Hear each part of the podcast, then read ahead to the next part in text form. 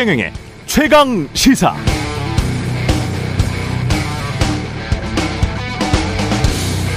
네, 물가 상승으로 실질 임금이 석 달 연속 하락했습니다. 명목상 임금은 3.1% 올랐지만 물가 기준을 고려한 실질 임금은 333만 9천 원에서 333만 2천 원, 7천 원 떨어졌네요. 상반기 국세 수입이 지난해 같은 기간보다 39조 7천억 원 감소했습니다. 기획재정부가 발표한 6월 국세 수입 현황에 따르면 법인세가 전년 동기 대비 16조 8천억 원, 소득세는 11조 6천억 원 덜 거친 것으로 집계됐습니다. 윤석열 대통령이 아파트 지하 주차장 부실 공사를 전수 조사하고 안전 조치에 만전을 기하라고 했다고 합니다. 철근 빠진 아파트, 이른바 순살 아파트에 대한 대책을 지시한 건데요. 돌이켜보면 윤석열 정부 들어서 가장 먼저 실시한 정책들 가운데 하나가 법인세 인하, 건설사 기본 건축비 인상이었는데요. 명분은 법인세 인하하면 낙수 효과로 경기가 좋아질 것이다. 우크라이나 전쟁 때문에 비용이 상승해서 건설사들 표준 건축비, 기본 건축비 올려줄 수밖에 없다였잖아요. 그러나 지금까지 결과는 경제는 아직 어렵고 월급쟁이들 실질 임금은 감소하고 세수는 줄어들었고 건설사들은 철근을 빼먹었습니다. 장기적으로는 다 괜찮아질까요? 어떻게 생각하십니까? 네, 안녕하십니까? 8월 1일 화요일 세상에 이익이 되는 방송 최경련의 최강시사 출발합니다. 저는 KBS 최경련 기자고요. 최경련의 최강시사 유튜브로도 실시간 방송합니다. 문자 참여는 짧은 문자 50원, 기본자 100원이 드는 샵 9730 콩오플 무료고요. KBS 일라디오 채널 정치 경제 사회 문화 등 다양한 명품 콘텐츠가 있습니다. 구독과 좋아요, 댓글 많이 부탁드리고요. 오늘 최강시사 조경태 국민의힘 의원 연결하고요. 민주당 정청래 최고위원과 함께하는 정치펀치 뉴스 속 법률을 살펴보는 최강 로스쿨 그리고 사직서 제출한 류삼명 총경도 만나겠습니다.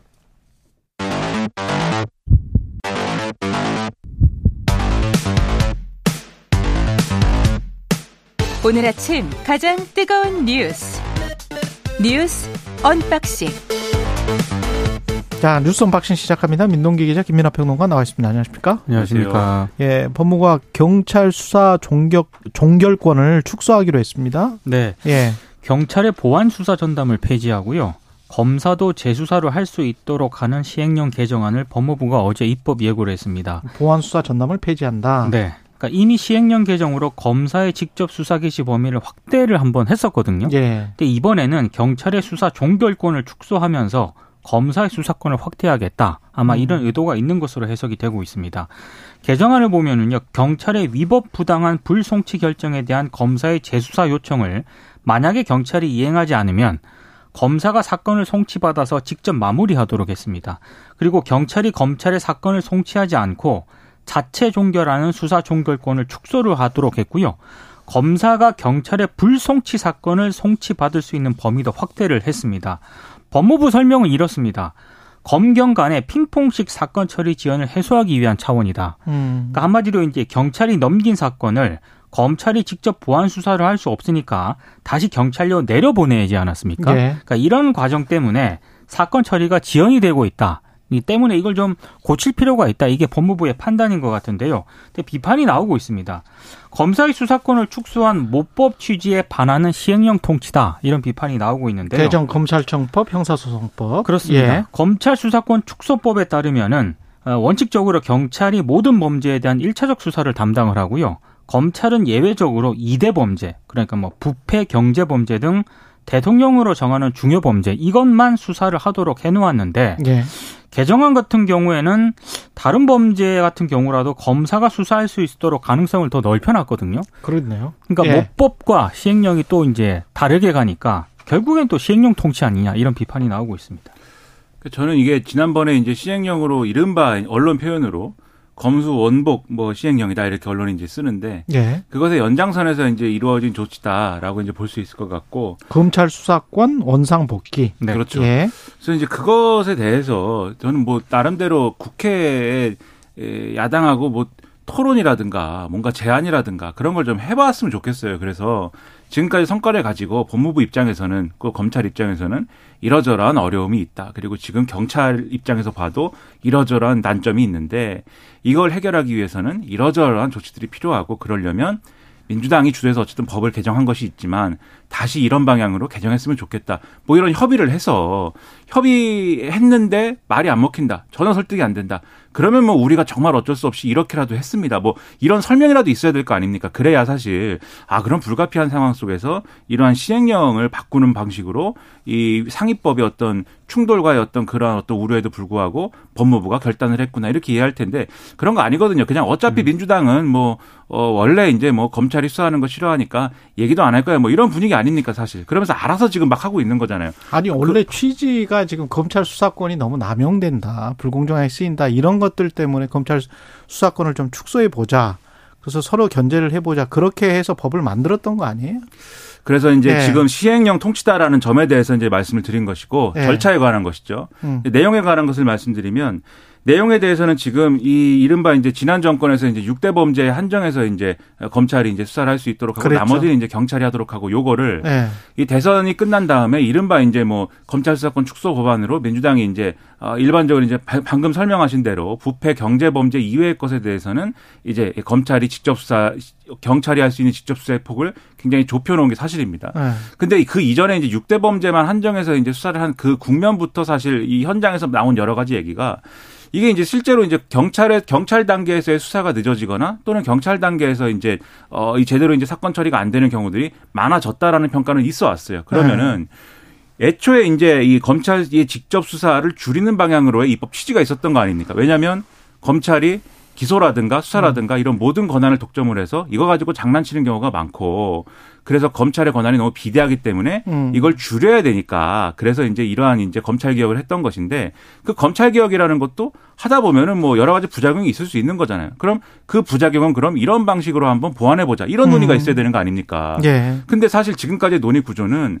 검, 이 법무부나 검찰이 어떤 것들이 보완이 필요하다라고 하면은 그거 다 검찰의 어떤 권력의 회복을 위한 뭐 그런 거 아니냐 라는 이제 의심의 시각을 가지고 얘기를 하는 거고 음. 검찰도 사실 이 부분에서 예를 들면 지금 이제 개정안에 이제 의심스러운 부분이 뭐냐면 송치전 의견 제시 교환 대상의 중요 사건 유형에 조직범죄, 대공, 정당, 정치자금, 노동, 집단행동 관련 사건 추가로 명시한 거거든요. 시행령 개정안이. 이거 예. 경찰 입장에서 보면은 음. 경찰이 지금 여러모로 이제 뭐 그동안에 좀 역량을 더 쌓고 그동안에 검찰 개혁에 맞는 경찰의 수사권을 확대한 것에 맞는 역량의 어떤 재고가 잘 안 된 건 사실이지만 더 해야 되는 것이지만 중요 사건 유형에 이런 걸 이제 추가로 했다고 할 때는 검찰이 자기들이 마음에 드는 사건을 더 적극적으로 더 열심히 하기 하겠다. 위해서 그래서 이제 개정한 거 아니냐라는 의심을 충분히 살 수 있는 대목이 있는 거거든요. 그럼 이런 대목들 때문에 사실 생산적인 논의가 이루어지지 않지 않습니까? 그래서 좀 법무부든 지금의 이제 야당이든 정부든 간에 최소한 이것과 관련돼서는 생산적인 논의를 할 수 있는 전제를 가지고 접근할 필요가 있고 음. 그 과정에는 한쪽 얘기만 듣는 게 아니라 모든 주체들의 얘기를 다 들어봐야 된다는 생각이 들어요. 더군다나 지금 많은 비판이 또 우리 대통령은 검사 출신 아닙니까? 그리고 검사 출신들이 중요 지책에 다 가 있다고 비판들을 하는 거잖아요. 예. 그럼 더더욱 경찰 얘기 한번 들어봐야죠. 경찰이 여기에 대해서 어떤 식의 접근을 하고 있는지 들어봐야 되는데 무조건 경찰은 전 정권 때 마치 무슨 뭐 제가 이거는 인상을 말씀드리는 건데 전 정권 부역자다. 전 정권에서 뭐 음. 얻어내 가지고 뭐 봐줬다라는 식의 그러한 시간만 갖고 접근하는 것은 아닌지에 대한 또 의구심도 있기 때문에 이런 것들을 다 풀고 얘기를 하자 이렇게 말씀드리겠습니다. 일선 경찰들은 지금 좀 반발하고 있니까 예, 반발을 예. 많이 하고 있고요. 예. 결국에는 국민이 좀 불편하다 이게 검찰이 내세운 명분인데, 음. 그러니까 법무부가 내세운 명분인데 결국은 검찰이 하고 싶은 수사를 마음껏 하도록 하겠다는 것 아니냐 이런 비판입니다. 특히 좀 논란을 빚고 있는 게요. 선거 사건 같은 경우에는 뭐 어떤 의도성이 있는 것 아니냐라는 그런 비난도 나오고 있는데 선택적 기소나 선택적 수사 그러니까 이게 할 수 있다는 거겠죠. 지금 예. 공소시효 만료 3개월 전까지는 검경 간의 상호 협의를 의무화하도록 이렇게 방안을 지금 하고 있거든요. 근데 이게 지금 어 원래 경찰이 인지한 사건 시점 뭐 이런 것까지 고려를 하면은 초반부터 아예 검찰이 수사 방향을 설정을 하겠다는 것 아니냐. 원래 이렇게 의무화를 해버리니까요. 예. 경찰이 인지한 사건 그런 것까지 다 고려를 하면은 시기적으로 물리적으로 봤을 때는 결국에는 이 선거 사건 경우에도 검찰이 끌고 가겠다는 것 아니냐. 뭐 이런 좀 비, 의혹까지 나오고 있는 그런 상황입니다. 왜 그 보도국에서 데스크가 기사 제목을 그 취재 기자에게 넘겨주고 기사 제목이 아주 명확하게 방향성이 설정이 돼 있으면 그리고 나서 8시간 안에 만들어 오라라고 하면 그러면 기사 내용은 아주 뻔하지요. 기사 제목에 따라서 기사 내용이 나가든지 아니면 못 나가든지 못 나간다면 어 그렇게 취재가 안 됐다면 그 기자는 그 취재 기자는 무능한 기자가 되는 것이겠죠. 그러면서 조직에서 어 낙후되는 또는 뭐 경쟁에서 밀려나는 승진해서 밀려나는 그런 게 되겠죠. 근데 그걸 그걸 많이 사용해 왔지 않았나라는 의심 때문에 검찰 수사 기소권 독점이라는 거는 사실 어떤 방향을 기사 제목을 정해주고 그리고 야 한번 취, 저 취재해봐 아니면 수사해봐 그런데 비슷한 게 안 나온 거예요. 진실은 그게 아닌 거예요. 다시 해 다시 해 이런 경우가 많았다라고 지금 경찰들은 느끼는 거예요. 예, 그래서 그런 선택적 기소, 선택적 수사 또는 선택적 봐주기. 야, 그거 별거 아니야, 빼. 근데 나중에 알고 보니까 검사 관련돼 있어. 그런 것들이 과거에 있었던 쭉 있어 왔거든요. 그러니까 그런 것들에 관한 그 수사 기소권 독점에 관한 우려 때문에 이게 축소가 됐었는데 그걸 이제 시행령 정치로 다시 확장시키는 그 과정인 것 같습니다. 전반적으로 예. 경찰의 수사권이 점점 점점 축소가 되는 어떤 그런 부분도 있긴 하지만 시점상 선거 사건 같은 경우에는 결국에는 검찰 의도대로 가겠다라는 그런 좀 의도가 내포돼 있다는 의혹도 나왔잖아요. 그렇죠. 예. 그러면 내년 총선 얼마 안 남았거든요. 그러니까 지금 상당히 좀 여러 가지 논란을 좀 불러일으키고 있습니다. 그러니까 이게 정치적 의도나 이런 것도 의심해 볼 만하지만 또 제도적으로 보면 검찰이 직접 수사하는 영역, 직접 수사하는 어떤 어, 그러한 어떤 뭐랄까요 힘이라는 거는 축소해야 된다는 게 그거는 검찰개혁 과거 정권의 검찰개혁에 동의하든 동의하지 않든 일반적으로 그건 맞다라고 하는 추세가 있습니다. 그러니까 직접 수사에 대해서 얘기를 하는 겁니다. 그렇죠. 그래서 그런 방향에 대해서는 일단 인정하는 게 필요할 것 같고 대체적으로 그렇다고 하면 남은 부분에 있어서 지금 어떤 정치적인 오남용 가능성이나 이런 것들은 충분히 얘기를 했는데 사실 요 이 검찰의 어떤 이 직접 수사를 축소하는 부분과 관련돼서 지금 법무부라든가 검찰이 명분상 내세우고 있는 건 사실 민생에 관련된 거잖아요, 지금. 음. 민생 사건에 미치는 여러 가지 악영향이 있다라는 거기 때문에 네. 이거에 반대하는 어떤 정치적인 세력, 그러니까 지금 야당 쪽에서도 이게 뭐 예를 들면은 야당에 대한 탄압이 될 수 있다. 이런 건 많은 국민들이 뭐 다 이해할 겁니다. 근데 민생에 있어서 정말 이제 국민들의 어떤 피부에 닿는 얘기로는 어떤 것들이 있을까 이런 걸 가지고 한번 논쟁을 해봤으면 좋겠다. 음. 지금까지처럼 뭐 민생 대 정치 이렇게 되면은 그건 사실은 뭐 뻔한 거 아니겠습니까? 예. 그래서 그런 논의를 했으면 좋겠습니다. 맞습니다. 민생과 관련해서는 법무부의 입장이나 이런 것들이 또 검찰 그 수사가 잘 안 되고 있다 뭐 이런 게 맞을 수도 있으니까요. 그런 그렇죠. 것들 잘 들어봐야 되겠죠. 민주당이 지금 이동관 방통위원장 후보자 청문회 보이콧은 없고 청문회 하기로 했습니다. 예. 그러니까 보이콧 할 수 있는 것 아니냐라는 그런 뭐 언론 보도까지 나왔는데요. 일단 방침은 보이콧하지 않기로 했습니다. 어제 브리핑을 통해서 1년 내내 청문회를 해도 모자랄 판이라는 의견이 모였다. 이런 입장을 내놓았고요. 그리고 보이콧은 전혀 논의된 바 없고 인사청문회 준비를 잘 준비해야 한다는 입장이다라고 이제 공식적으로 입장을 밝혔습니다. 박강호 원내대표가 최고위 회의에서 이런 얘기를 했습니다. YTN, KBS ETV, MBC의 같은 주요 방송사들에 대한 민영화 시도가 본격화될 것이다. 이렇게 얘기를 했고요. 어, 특히 이제 국회 과기방통위 민주당 간사인 조승래 의원 같은 경우에는 라디오 인터뷰에서 MBC 민영화, KBS ETV 매각을 통해 사실상 KBS 1TV만 남겨놓고 또 KBS 1TV마저도 공영방송이 아니라 국영방송화하는 시도가 깊숙이 진행되고 있다 이렇게 주장을 하고 있는 그런 상황입니다.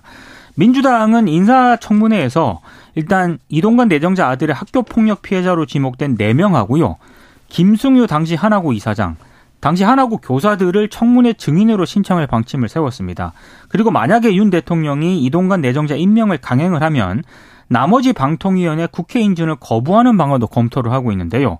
지금 방통위원장을 포함한 다섯 명의 방통위원 가운데 세 명은 국회 추천 몫이거든요. 여당이 한 명, 야당이 두 명 이렇게 추천을 하도록 되어 있는데 여야가 이렇게 추천을 하면은 국회 본회의 의결을 거치면서 대통령이 임명을 하도록 되어 있는데 지금 최민희 전 의원 같은 경우에는 민주당이 추천을 하지 않았습니까? 예. 근데 윤 대통령이 방통위원 임명을 지금 하지 않고 있습니다. 음. 그래서 일각에서는 최민희 전 의원 임명하고요. 나머지 방통위원 인준이 연동이 될 가능성도 있다. 이런 전망도 나오고 있습니다.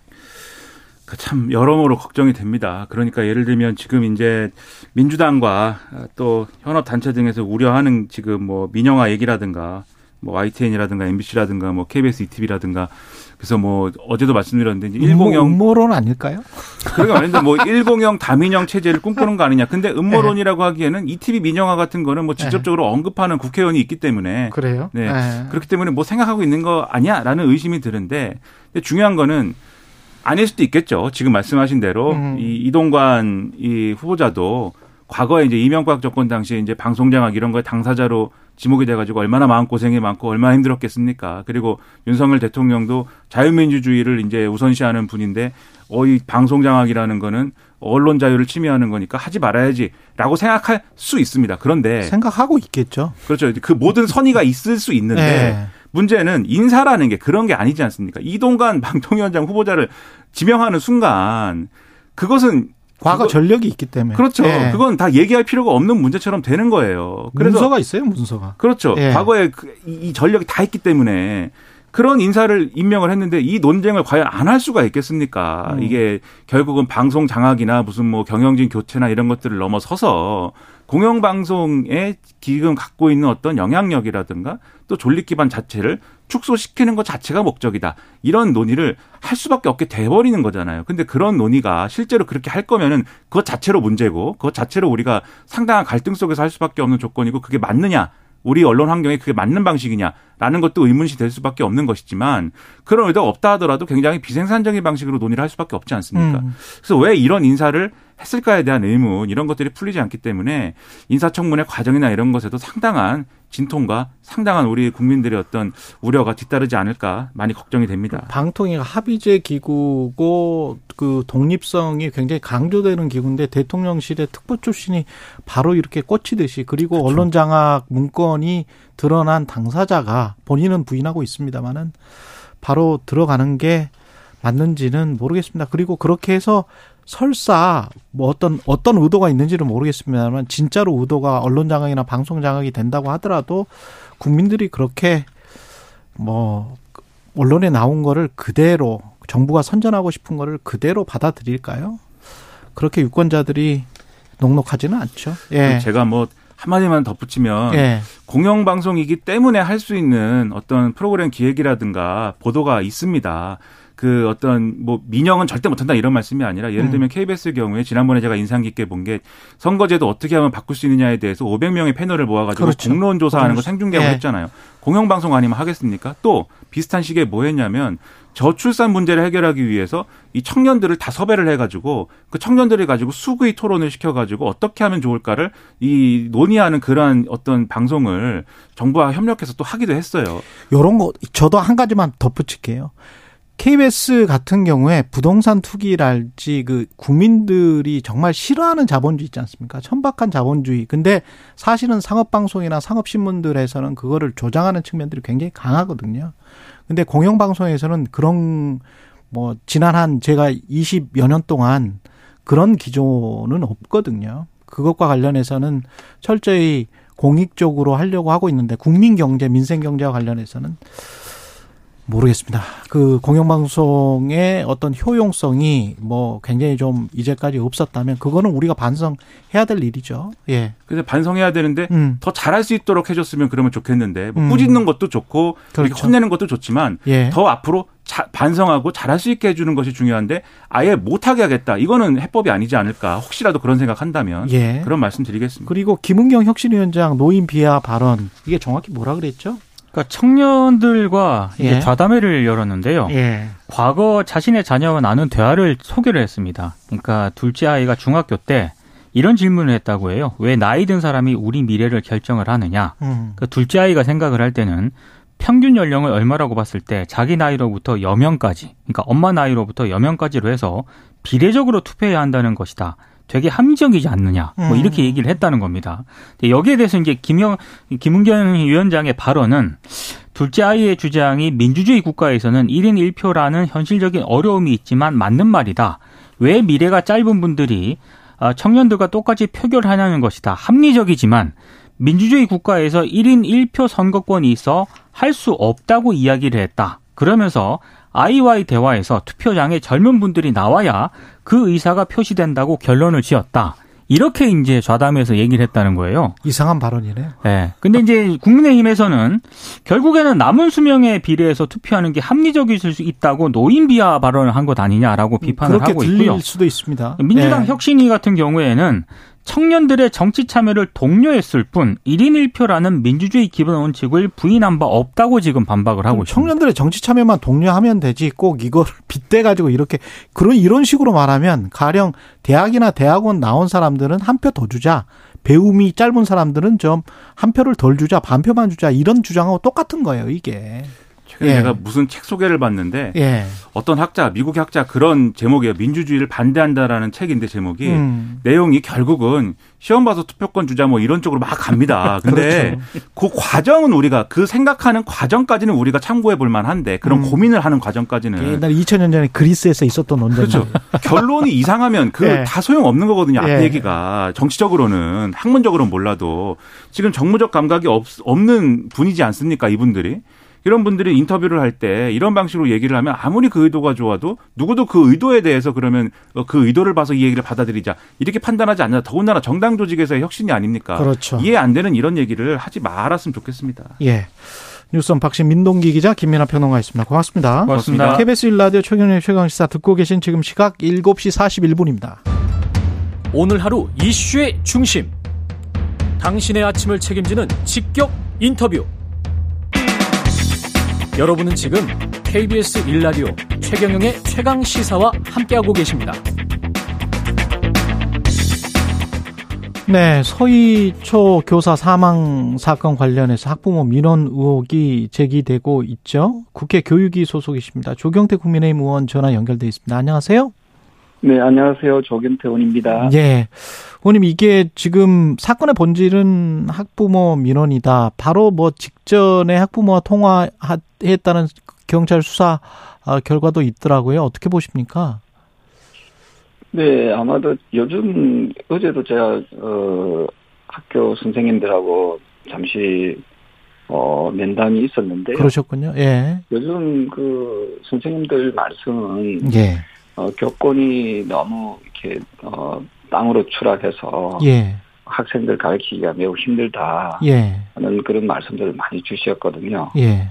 그래서 어 저는 빨리 그 하루 빨리 그 교권을 회복할 수 있는 예. 어 법적 또는 제도적 장치를 마련해야 된다 이런 입장입니다. 그럼 법적 제도적 장치가 어떤 게 있을까요? 어 글쎄 일단은 학생들이 요즘에 제가 작년에도 이, 이 국정감사 때 교권 침해에 대해서 어 많이 살펴봤는데요. 예. 어, 어, 그야말로 제자들로부터 하- 매맞는 그 폭행당하는, 예. 어, 선생님들이 많이 늘어나고 있어요. 그러 예. 네, 일반적인 뭐, 그 욕설 뿐만 아니라 실제로 신체적으로 상해를 입는 사례가 많이 있거든요. 예.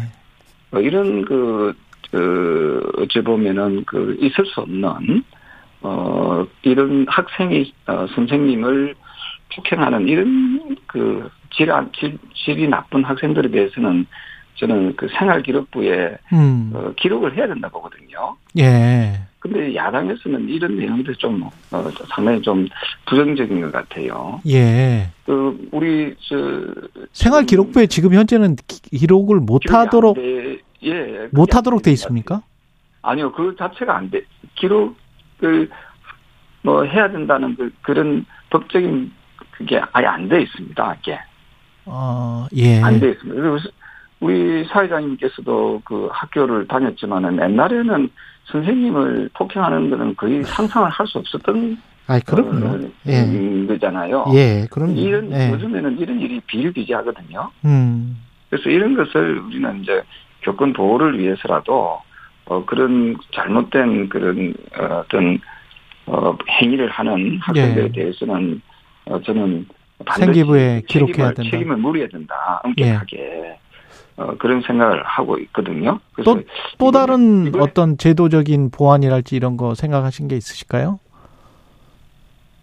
어, 어, 저는 그 교권, 그 학생 인권도 중요하지만 저는 예. 교사들의 어떤 그런 그 권리, 네. 교사들이 어, 그 학생들을 똑바로 바르게 가르칠 수 있는 그런 어, 권위는 저는 그 인정해야 된다고 보고 있거든요. 예. 예, 그래서 어, 민주당에서 그냥 어, 이, 뭐, 물론 학생들의 인권에 대해서도 뭐 강조하는 거 일면 이해는 되지만 음. 어, 너무 지나치게 지금 가고 있는 이런 상황은 과감하게 과감하게 저는 어, 좀 법을 좀 개정해서라도 음. 바꿔야 된다는 생각을 합니다.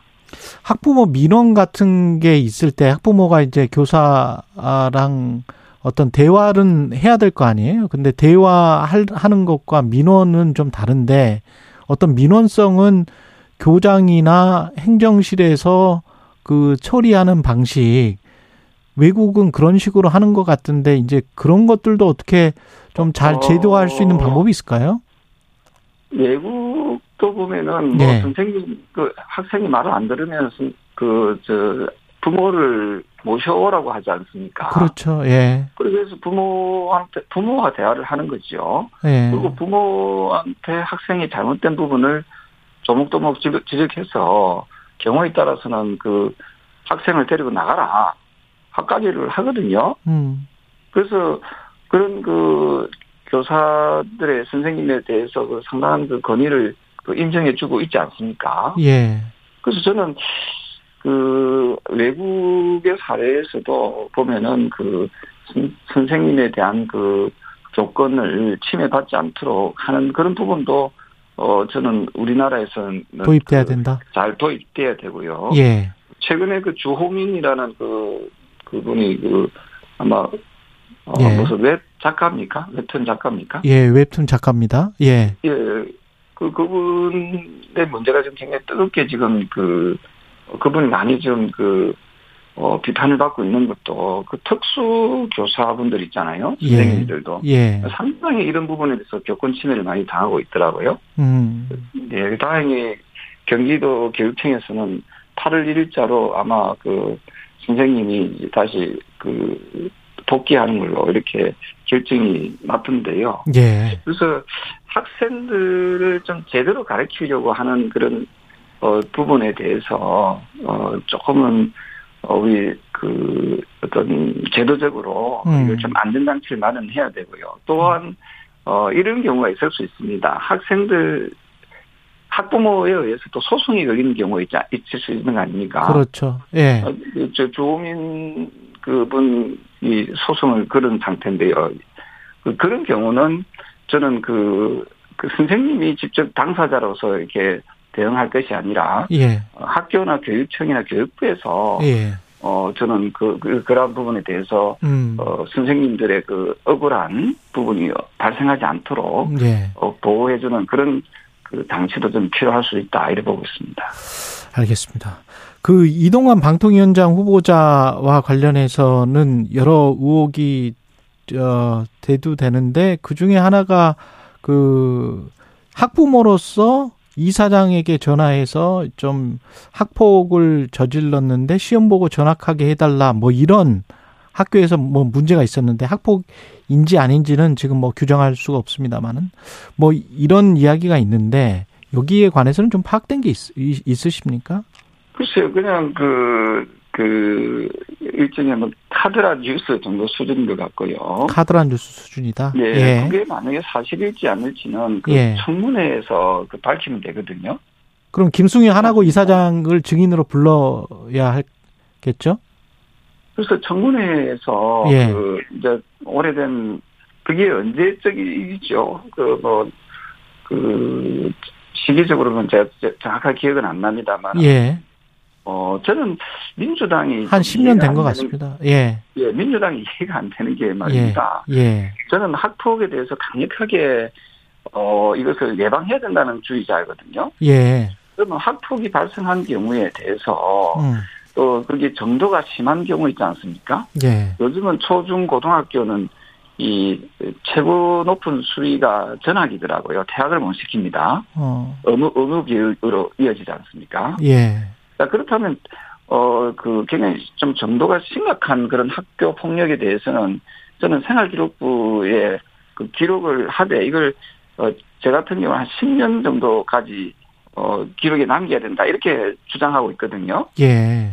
근데 야당에서는, 어, 그럼 낙인 찍기를 하기 때문에 학생 앞길을 막기 때문에 그렇게 해서는 안 된다고 제, 제가 낸 어, 법 개정을 또 반대하고 있거든요. 음. 민주당에서는 어, 그, 저, 오랫동안 그 학교 폭력을 가한 학생에 대해서는 그, 어, 오랫동안 기록에 남기자는 그 저희의 주장에 대해서 또 이건 반대하고 있거든요. 그럼 음. 민주당에서 지금 요구하는 학교 폭력에 대한 그 개념이 뭔지 저는 그거 되묻고 싶거든요.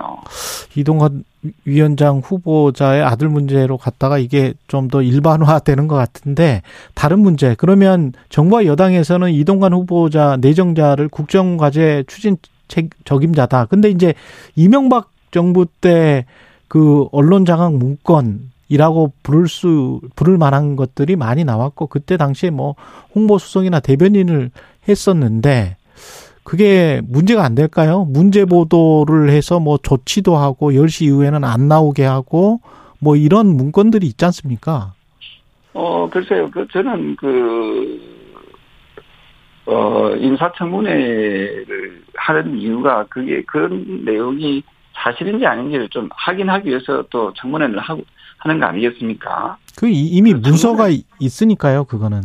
아, 그, 뭐, 모르겠습니다. 그, 제가 그, 거기까지는 안 사줘봤는데요. 예. 뭐 그런 문서가 있다면 청문회에서 당당하게 이런 문서가 있다. 너 당신 어떻게 생각하냐? 예. 하고 따져 물으면 되잖아요. 만약에 그런? 문서가 이- 이- 있다면 그런 문서가 있다면 이동관 후보자가 그 적임자라고 보세요? 방통위 위원장으로? 글쎄요, 우리가 예단해서 예. 뭐그 있다면 이런 식으로 그거는 만약이잖아요. 그 없다면 어쩔 겁니까? 그럼 사과할 겁니까? 그럼 아니 그 있는 말을- 있는 거는 지금 다 확인이 돼서 언론에 나왔었고요. 네, 네. 예, 그, 예. 그, 그, 그 부분이 예. 과연 그 방통위원장을 그 수행함에 있어서 어, 뭐 적합한지 아닌지는 또 국민들이 또 판단할 몫입니다. 저는 그, 그 부분까지를 우리가 어, 그게 어느 정도로 심각한 내용인지 모르겠지만 지금 예. 그, 그 문재인 정부 5년 동안에는 사실은 그, 그 방송이 거의 뭐 노조 중심의 방송으로 이어졌다는 그런 어, 비판의 목소리도 많이 나오고 있지 않습니까?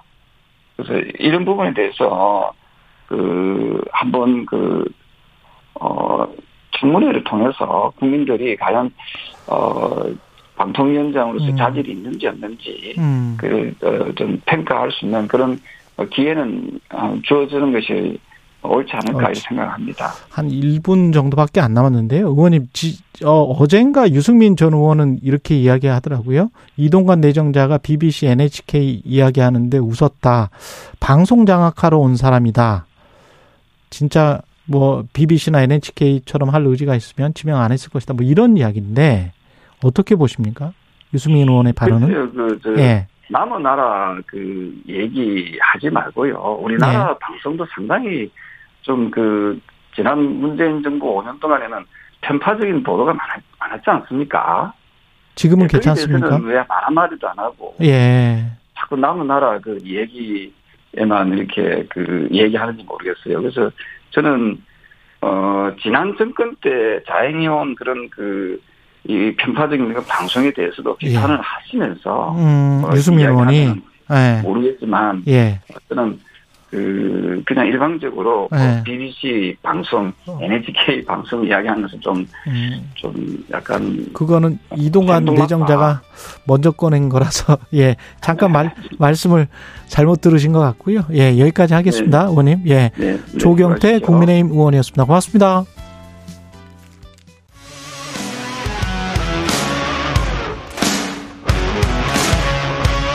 오늘 하루 이슈의 중심 최경영의 최강 시사.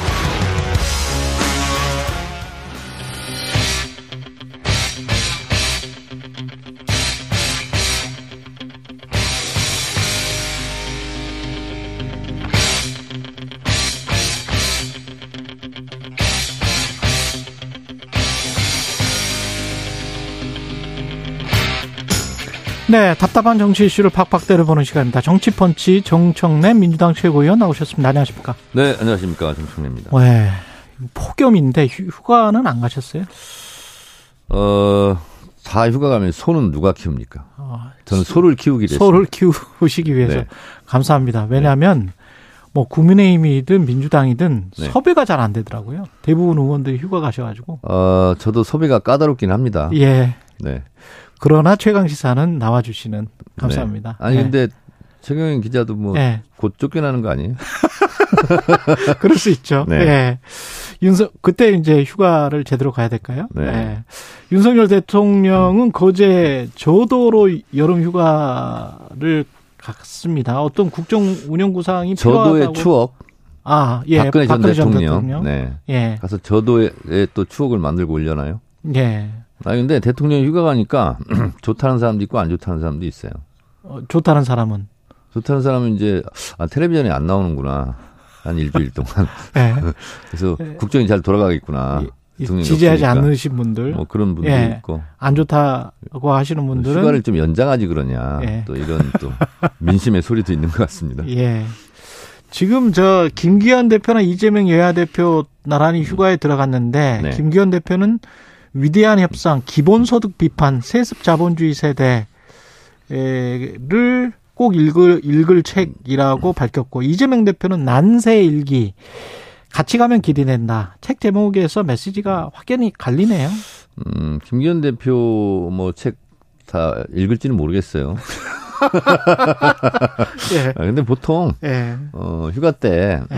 이런 책 제목 마케팅을 하죠. 그렇죠. 예. 대통령도 그렇고 정치인들 그렇죠. 하는데 예. 어, 제가 이제 지난 주에 어, 그 황현필 선생이 쓴 예. 이순신의 바다 어. 400페이지가 넘는데 그걸 정독을 했어요. 어, 그리고 지금 이제 유발 하라리의 사피엔스 읽고 있는 중인데 예. 어, 김기현 대표 책 많이 읽고 예. 어, 바른 생각하고 오시길 바라고요. 그리고 이재명 대표는 어, 지금 휴가 가서 또 계속 나올 것 같은데 뉴스가 예. 일본에 이제 후쿠시마 핵 오염수 방류와 관련해서 서한을 보냈지 않습니까? 음. 그랬더니 뭐 국민의힘에서 국가망신 자초했다 부끄럽다 이런 얘기 하는데 부끄러워해야 될 사람들이 부끄러움을 모르는 것 같아요. 음. 아니 여당으로서 좀 외교적으로 껄, 껄끄러운 문제에서 좀 난해한 문제가 있으면 야당이 나서서 우리 하면 지렛대가 될 수 있잖아요. 그래서 예. 어, 환경 영향 평가하자. 핵 오염수 함부로 방류하지 마라. 이거 음. 야당 했으면 아, 고맙다고 해야 될 일 아닌가요? 음, 야당이 그렇게 세게 하면 집권 여당에서 오히려 이제 지렛대가 될 수 있어요. 못- 못 국민들이. 야당들이 이렇게 반대를 예. 많이 하니 예. 좀 늦추자. 예. 그리고 또 검증 다시 한번 하자. 환경 영향 평가 다시 한번 해보자. 이렇게 지렛대로 활용하면 좋잖아요. 음. 근데 뭐가 부끄럽고 뭐가 망신이고 뭐 이런 얘기 하는 거 보니까 어 그러니까 어 지금 윤석열 정권은 일본 대변인이냐 이런 소리 듣는 거예요. 민주당 이야기를 좀 해보겠습니다. 아니 일제 치하 때도요. 예. 어 친일한 사람 많아요. 어? 그리고 심지어는 예. 그 위안부로 빨리 나가라 이렇게 뭐 글도 쓰고 예. 뭐 그런 매국적 행위를 일제 시대 때 하는 사람들이 많이 있지 않습니까? 그래. 그렇죠. 참조하시기 바랍니다. 예. 그것과 그것이 어떻게 연결이 되나요? 하여튼 참조하시기 바랍니다. 예, 연결은 잘 안 되는 것 같은데 일단 명락회동이 성사됐는데 이 미묘한 어떤 입장차가 있습니까? 아니면 언론에서만 그렇게 생각을 하는 겁니까? 근데 왜 명락 그 회- 회동입니까? 명락 다른 말 회동은- 많을 텐데 예, 이재명, 이재명, 이낙연, 이낙연. 예, 음, 그러면 뭐 명연, 명 재연 회동 이렇게 할수 있는데 왜 명락이 이렇게 좀 하는지 모르죠. 저는 이게 좀 예. 갑자기 궁금해졌어요. 아니 발음하기가 좀 쉽고 최경영 정청래 회동 그러면 예. 뭐라고 해야 되는 거예요? 영청, 그렇죠. 예, 청영. 아 그러니까 이름 이상하잖아. 중에서 이름 중에서 이상하잖아. 귀에 더 걸리는 단어로 쓰는 예. 것 같아요. 어쨌든 알겠습니다. 예. 어쨌든 이게 이제 언론 노름인데 예. 언론 노름이다. 예, 왜냐하면 음. 음, 만나기 두 분이 만나기 전에 음. 만나면 그냥 당연한 얘기를 하는 거예요. 음. 어, 무도한 윤석열 검사 독재 정권과 함께 맞서 싸우자. 음. 어, 단합해서 총선 승리하자. 뭐 이 말 말고 윤석열 정권과 싸우지 말자. 우리 분열해서 총선 패배하자. 이렇게 말하겠습니까? 그래서 당연한 얘기를 한 건데 그랬더니 음. 뭐 특별한 게 없다, 뭐가 없다, 뭐 이렇게 얘기하는데 만약에 둘이 그러면 싸우고 얼굴 붉히고 나왔으면 또 뭐라고 했을 거예요? 어, 단합하지 않고 싸웠다고 또 비판할 거 아니에요. 예. 그래서 이거는 언론이 그냥 예, 하루 기자들이 뭐 그런 얘기 많이 한다면서요. 예. 하루에 일용할 양식이 없어서 어, 길거리를 헤맨다. 예. 그래서 기자들로서는 뭐 깔거리가 있어야 되는데 그러니까 이 뉴스라는 게 이런 거 아니에요. 개가 사람을 물으면 뉴스가 안 되는데 예. 사람이 개를 물으면 어, 뉴스가 된다. 그 만남은 당연한 것이었다. 당연하고 당연한 결과고 당연한 결과가 나왔다. 당연한 브리핑이죠. 예. 근데 그 당연한 결과가 나왔는데 그 안에서는 또 친이낙연계 뭐 권리당원 징계 문제랄지 무슨 뭐 이전 총리와 그러니까 이낙연 전 대표와 아 이른바 수박을 성토하는 글이 민주당 당원 게시판에 올라왔다. 해동과는 아무 관계가 없는 얘기고 시기적으로 시기적으로. 그건 늘 있어 왔던 거고 늘 근데 있었던 그것을 거고. 굳이 음. 뭐 해동 결과로 네. 마치 양 아. 이거는 어, 시간차 공격이죠. 어, 타이밍도 맞지 않고. 예. 그리고 또 어떤 언론은 음. 다른 언론은 싱겁게 끝났다. 뭐가 없다. 음. 안고 빠진 찐빵이다. 뭐 이렇게 또 예. 시- 이런 식으로 얘기하던데 그러면서 거기서 또 이- 이간계를 쓰- 쓰려고 하는지 음. 아, 분열의 언어를 쓰지 마- 말기로 했다. 결국은 이것을 또 뭐 과잉 해석을 하더라고요. 예. 아니 그러면 분열의 언어를 쓰지 말자고 그래야지. 분열의 언어를 쓰자 이렇게 얘기합니까? 그렇잖아요. 예. 어, 그래서 언론이 기사거리를 찾아 헤매는 어. 어, 그런 본성이 있다는 건 알겠는데 그냥 민주당 있는 그대로 그냥 음. 그냥 쓰고 봐주면 될 것 같습니다. 민주당을 좀 분열시키려고 하는 의도가 있는 것 아니냐? 어, 저는 뭐 보수 언론이 네. 예, 민주당을 돕기 위해서 이런 글을 쓴, 쓴다고는 생각하지 않습니다. 이재명 대표 근데 10월 사퇴설 같은 경우는 장성철 소장이 이야기를 한 건데 이거는 소설입니까? 김영진 의원은 소설이라고 하던데 아니 그러니까 이건 예. 소설도 안 됩니다. 소설도 안 된다. 소설 구성의 3요소가 뭔지 아십니까? 뭐 뭐였죠? 인물, 사건, 배경. 인물 사건 네. 배경이었나? 거기 좀 예. 등장하는 인물이 예. 어, 김두관. 3요소가 인물 사건 배경 아닌 것 같은데 맞아요? 맞아요. 예, 맞습니다. 예. 뒤에 저 저 문창과 PD 출신이 저도 한때 문창과 문청이었습니다. 문창과 문청. 출신. 예. 저도. 그렇습니까? 네, 그렇습니다. 예. 예, 저도 시쓰고 그랬어요. 예. 한때. 예. 그런데 하여튼 인물 사건 배경인데 인물 등장 인물이 예. 이재명, 김두관 거기에 정청래도 등장하더라고요. 아. 예? 예. 뭐냐면 말인 즉슨 어. 이런 거예요. 이재명 대표가 어. 사퇴를 하고 김두관 의원을 밀어주고 음. 의원 40명이 합의를 했다. 음. 근데 정청래가 어, 당대 일을 지키지 않고 따르지 않고 어, 당 대표에 나오면 당원 구조상 정청래가 당 대표가 될 수밖에 없다. 뭐 이런 거예요. 예. 그러면 그 인, 인물 사건 배경 중에서 이재명 대표가 이런 약속을 할 리도 없고 예. 그런 상상을 할 리도 없고 음. 그리고 이런 중요한 일이 있으면 음. 최고위원 중에 모를 일이 없고 또 40명 이렇게 합의를 했다면 음. 벌써 이런 얘기 나오기 전에 기사화가 다 됐죠. 40명이나 알고 있으면. 그렇, 그렇 습니다. 아니 비공개 최고위원 우리 하는데도 막 기사가 나는 경우도 많거든요. 예. 음. 그렇잖아요. 그리고 김두관 의원은 좀 뜬금포 같은 뜬금없는 얘기 뜬금포다? 인것 같고 예. 그래서 어쨌든 등장 인물 음. 인물과 이 말이 안 맞아요. 그래서 음. 저는 소설도 못 된다. 그냥 지어낸 얘기다. 음. 어느 정치 평, 평론가의 어, 생계형 몸부림이 아닌가 그런 생각이 좀 들어요. 주목받기 위해서 그런 거고요. 장성철 소장한테 내일 물어봐야 되겠네. 예, 내일 나오는데 또. 아니 아니 예. 물어, 물어보세요. 아니 그리고 예. 이런 게 있으면 예. 등장 인물 중에 저도 한 명이지 않습니까? 그럼 그렇죠. 저한테 전화해 보면 아. 아, 그거는 어, 상상은 할 수 있겠는데 음. 창의적 상상력을 발휘해서 그것은 사실이 아니다 이렇게 얘기하면 본인도 얘기 안 했을 것 같은데. 음. 네. 근데 그럼에도 불구하고 민주당이 뭔가 자 만약에 누가요. 예. 예를 들어서 예. 창의적 상상력을 발휘해서 어, 총선 전에 국민의힘은 윤석열 대통령의 인기가 떨어지니까 윤, 윤석열 대통령 지우기를 할 거고 예. 그래서 어 분당. 그렇죠 예. 대통령과 음. 어, 국민의힘이 극심한 분열을 통해서 음. 어, 윤석열 대통령이 음. 화가 나서 탈당하고 국민의힘은 또 그러면서 친윤파 비윤파의 갈등으로 음. 분당할 것 같다 이런 얘기들이 여의도에 떠돌아다니고 있다. 그런 소설도 가능. 예를 들면 예. 소설. 예.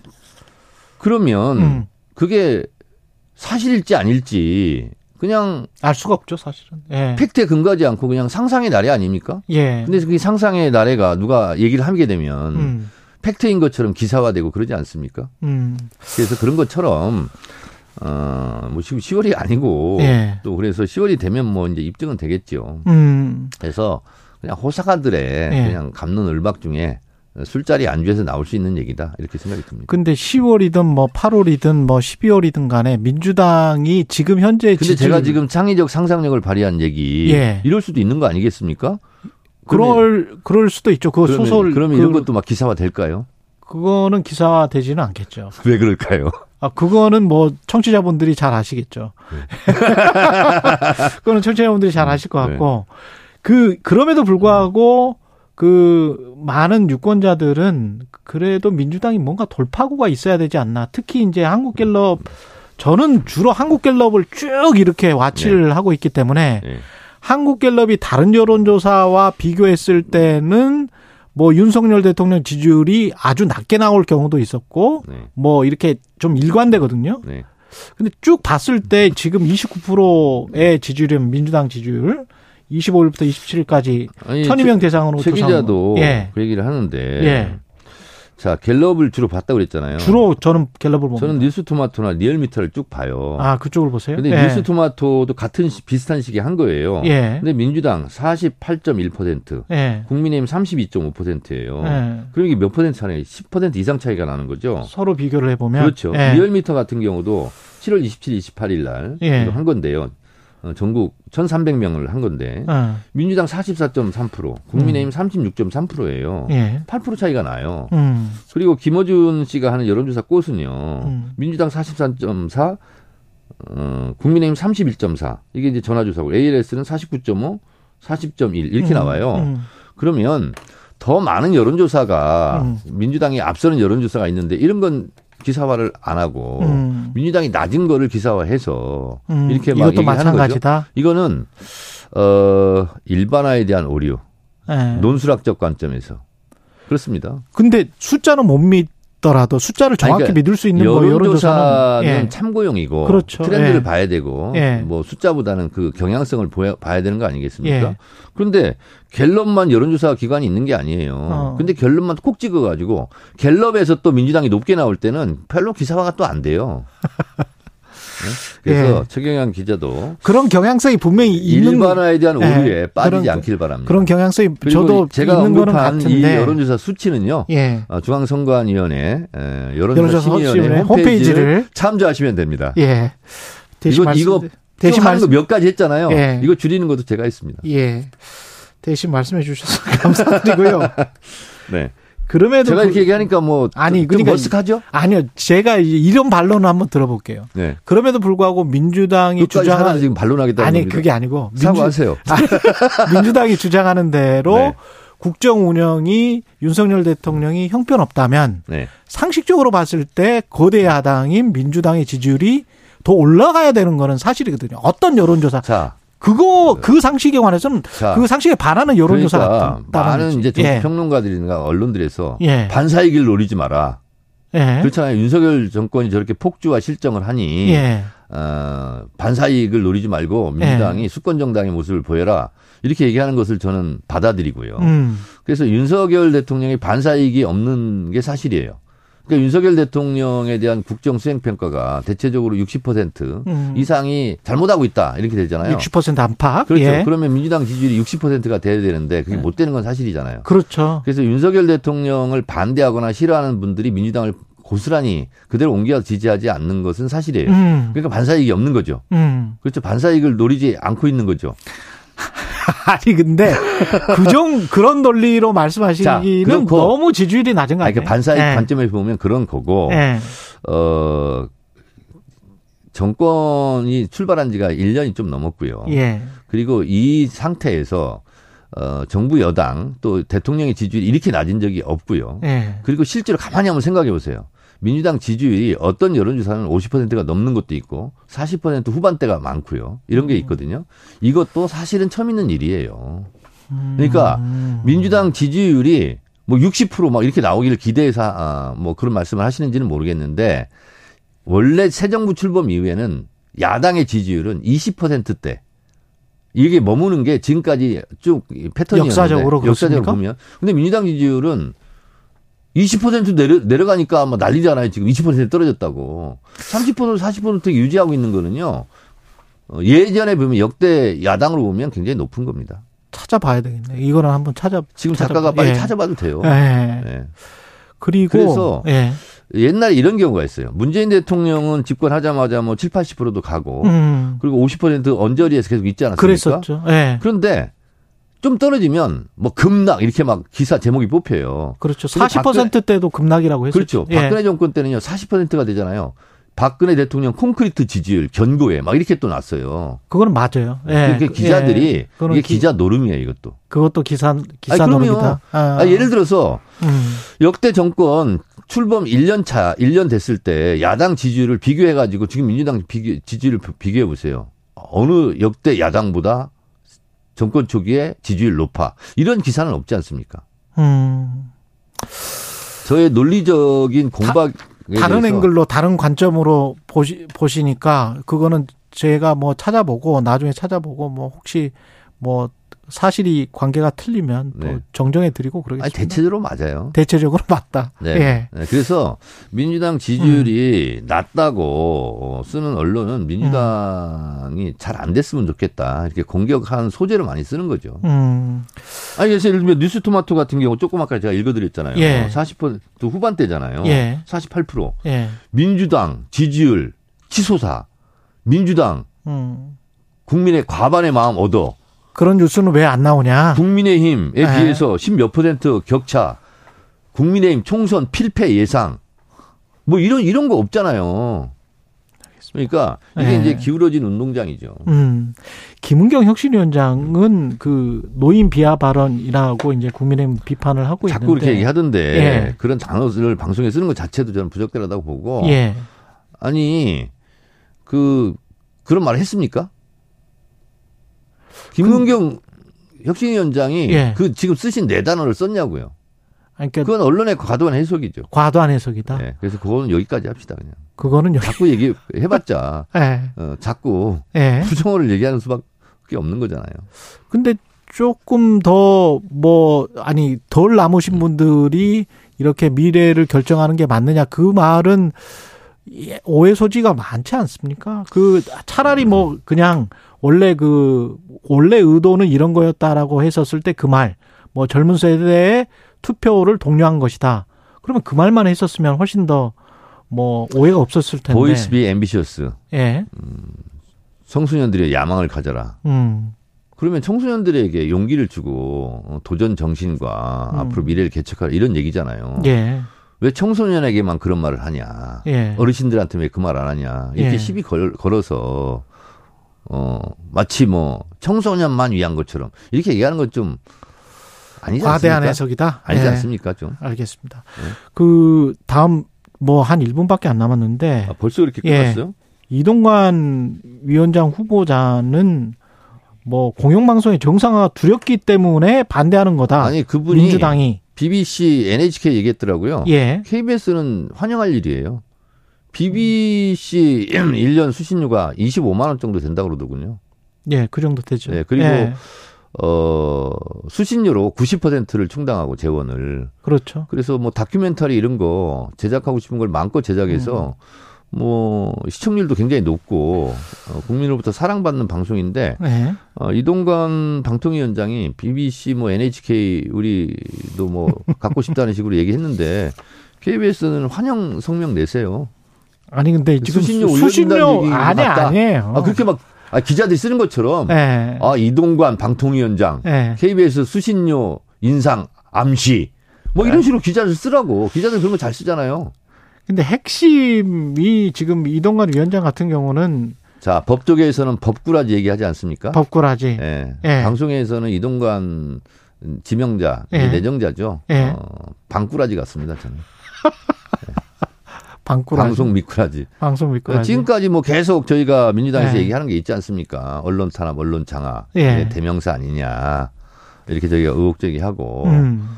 또 무슨 뭐 국정원 문건이다 어쨌다 이런 얘기도 많이 나오지 않습니까? 예. 어제도 뭐 KBS 보니까 그런 방송을 하고 있던데. 예. 그래서 저는 매우 부적절한 인사다. 음. 어, 그런데 이 이동관 씨를 지금 두 달간 계속 언론에서 띄워놓고 지명 처리하지 않고 한 거잖아요. 그렇죠. 국민에게 지치도록 만들고 하는 것 같습니다. 아, 그리고- 지치도록 만들었다. 예, 예. 그리고 어차피 뭐 임명할 것 같다라는 그런 분위기로. 아니 그래서 네. 또 하나는 뭐냐면 한상혁 방통위원장 임기가 어제까지였어요. 7월 달. 예. 어, 그래서 가처분 신청 냈는데 그건 기각되고 본안 음. 소송 중이지 않습니까? 예. 그래서 혹시 본안 소송에서 이겨버리면 아. 윤석열 전 검찰총장도 본안 소송에서 뭐 지고 있지 않습니까? 그렇죠. 런 것처럼 나중에 그러면 어, 두 명이 방통위원장이 된 거잖아요. 음. 만약에 하면 법적으로 보면 예. 그런 걸 해소하기 위해서 시간을 끈 것이 아닌가 이런 음. 생각이 좀 들고 또 일각에서 언론노조 이런 데에서 음. 야당 방통위원 사퇴 다 얘기하는데 그러면 재적수는 아, 임명 안 한 만큼 또 된답니다. 음, 아, 그래요? 그래서 예. 오히려 최민희 방통위원을 석 달간 지금 임명하지 않고 있잖아요. 국회 본회의를 통과했는데 예. 국회법도 거부권을 대통령이 행사하고 국회에서 어, 추천해서 의결까지 한 최민희 방통위원을 임명도 안 하고 있잖아요. 음. 어, 최민희 방통위원을 빨리 임명하라. 이렇게 말하는 것이 맞지 않냐. 라고 저는 이 연사 주장하는 바입니다. 여기까지 정치펀치 정청래 민주당 최고위원이었습니다. 고맙습니다. 네, 감사합니다. 여러분은 지금 KBS 1라디오 최경영의 최강 시사와 함께하고 계십니다.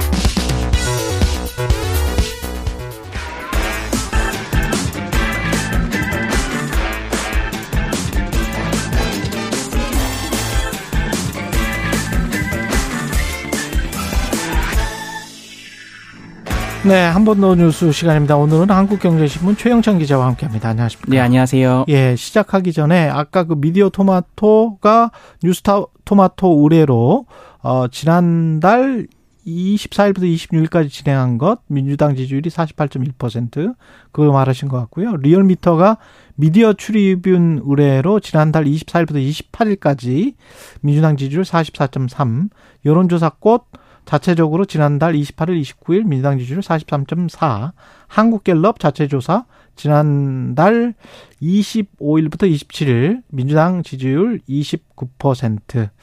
예, 모든 조사 결과는 중앙선거 여론조사 심의 홈페이지 참조하시면 되고요. 윤석열 대통령에 대한 긍부정 평가도 있습니다. 예, 다 참조하시면 될 것 같습니다. 그리고 서울 지역의 외국인 가사 근로자를 시범 도입하겠다 한 100여 명을 예, 예. 어제 이제 고용노동부가 공청회를 열면서 이 같은 안을 발표했는데요. 일단 시범 사업이고 어, 출퇴근 형태입니다. 그 상주하는 건 아니고 그리고 특정 집에 일단 전속돼 있는 것도 아니고 일단 음. 시간당 이렇게 하기로 했습니다. 어, 최소 6개월 정도 일을 하고 어, 자녀를 키우는 맞벌이 부부나 한부모 가정, 임산부 등이 신청 대상이고요. 아직 최대 근로 시간은 미정입니다.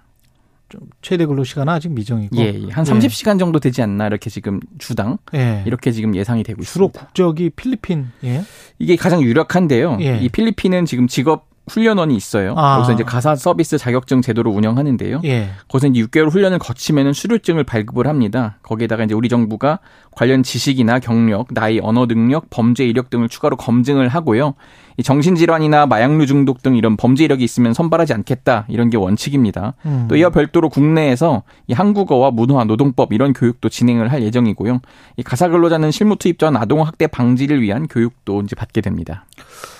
찬성하는 쪽에서는 지금 비용은 지- 비용이라고 하기는 좀 그러네요. 그리고 예. 임금은 어느 정도입니까? 그러니까 이게 지금 예. 처음에 막 그 오세훈 시장 안이나 음. 조정은 의원 발의안에서는 뭐 한 달에 100만 원 너무 저임금 착취 아니냐 이런 예. 논란이 있었는데 일단은 고용부는 내국인과 동일하게 최저임금을 적용한다 이게 방침이고 최저임금 그러면 200만 이제 원 월급 정도? 기준으로 하면은 한 이- 예, 201만 원 정도 될 것 같고요. 예.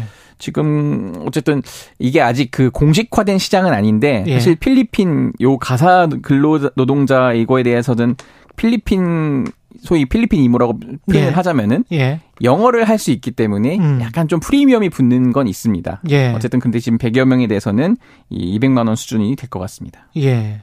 찬성하는 쪽이 있고 우려하는 쪽이 있을 것 같습니다. 네네. 예. 지금 아무래도 뭐 찬성 문제는 가사 근로자 비용 부담 뭐 그리고 저출산을 뭐 어떻게든 한번 타파를 해보자 이런 취지로 지금 어 도- 제도를 도입하는 것 같고요. 입주형으로 일할 경우에는 월 평균 350만 원에서 450만 원까지 지금 이렇게 올라간 수준입니다. 예. 네, 이마저도 지금 가사 육아 도움이 워낙 힘들잖아요, 일이. 그렇죠. 그렇기 때문에 취업자 수가 줄어들고 있고요. 예. 근데 지금 반대로 우려하는 목소리 굉장히 큰데 음. 어, 사실 이겁니다. 아이- 아이를 키우는 입장에서는 믿고 맡길 수 있는 그 우리나라 제도적 시스템을 통해서 해야 되는 건데 그렇죠. 갑자기 이걸 해외에서 데려온다? 이걸 음. 그럼 어떻게 우리가 믿을 수 있겠냐? 뭐 이런 문제가 있고 우리가 이제 흔히 어르신들 뭐 50대 60대 육아 도우미를 선호하는 거는 20, 30대가 알지 못하는 육아 경험을 갖고 계시기 때문이다. 그렇죠. 이런 목소리도 나왔어요, 어제. 예. 네, 그렇기 때문에 지금 뭐 가사 근로자가 외국인 가사 근로자가 이론을 배운다고 해서 아이를 잘 돌볼 수 있을지도 조금은 음. 의문이다. 또 이런 좀 비판적 목소리도 나왔습니다. 사실은 사회적 보육 시스템에서 해결해야 될 문제인 것 같기도 하고 예. 그리고 어떻게 보면 노동 시간이나 노동 강도를 좀 줄여서 부모가 아이를 키우는 게 최고죠, 사실은. 그렇습니다. 예. 저도 이제 경험상 저도 이제 네 살 아이를 키우는 입장에서 예. 보면은 아직 우리나라가 이 그 뭐라고 하죠? 그 단축 근로라든지 이런 게 음. 완전 보편화되지가 않았어요. 사실 그러니까. 이것만 조금만 해줘도 각 그렇지. 직장이 사회적으로 같이 이런 공감대만 좀 형성을 잘 해줘도 그렇죠. 많은 부분이 개선이 될 수가 있거든요. 그렇죠. 예. 근데 그런 거는 좀 안 되고 이제 예. 뭐 직장 어린이집을해서 막 밤 10시까지 봐준다든지 이런 거 그렇지. 이런 게 있다 보니까 저는 약간 그렇죠. 깜짝 놀랐거든요. 예. 그러니까 노동 시간이나 노동 강도를 줄이고 생산성을 높이면서 그러면서 부모가 아이를 키울 수 있는 사회로 가는 게 예. 가장 바람직한 것 같습니다. 네. 사실은 그런 것 같습니다. 예. 온열 질환과 관련해서는 이, 이럴 때 조심해야 뭐 어떤 예방 같은 게 있을까요? 어 우선은 그 이게 이제 물론 더 더위를 예. 있으면 안 되겠죠. 예. 근데 이제 일사병이냐 열사병이냐 요 차이가 있어요. 예. 쉽게 말해서 일사병은 더위 먹은 병인데 예. 어, 염분과 수분이 손실돼서 음. 나타나고 주로 어르신들한테 나타나는데 땀을 많이 흘리고 창백하고 두통, 위압감, 구역, 구토 이런 증상이 나오고요.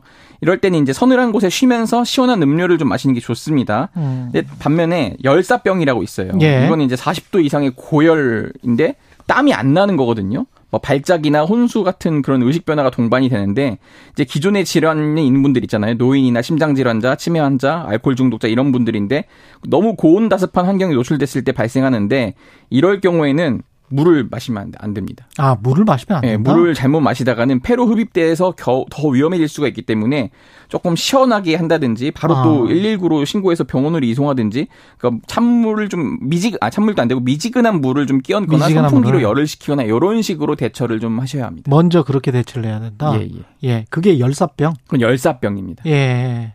혼동하시면 안 됩니다. 일사병과 열사병. 40도 이상의 고열에도 땀이 잘 나지 않는다. 예, 예. 증상이. 네네. 예. 그- 최근에 이제 바로 사망에 물을- 이르시는 분들은 다 예. 열사병이었다가 그런 분들이 많습니다. 그- 예. 이거는 좀 아셔야 될 것 같네요. 예. 바로 물을 마시면 안 된다. 이런 증상이 있을 때는. 예. 한 번 더 뉴스 최영창 기자였습니다. 고맙습니다. 감사합니다. 예.